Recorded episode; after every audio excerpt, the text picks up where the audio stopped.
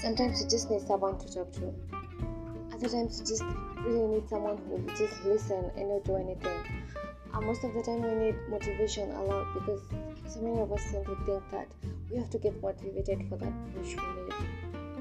Other times we just want to hear something really funny for us to laugh or poke them out. Another time you just want a voice, you know, someone to speak for you, someone to say something that you've been meaning to say for a while now and couldn't voice it out. And this is what the Realest Queen show is all about. This is the talk about the things happening to us, things happening between us, things happening around us.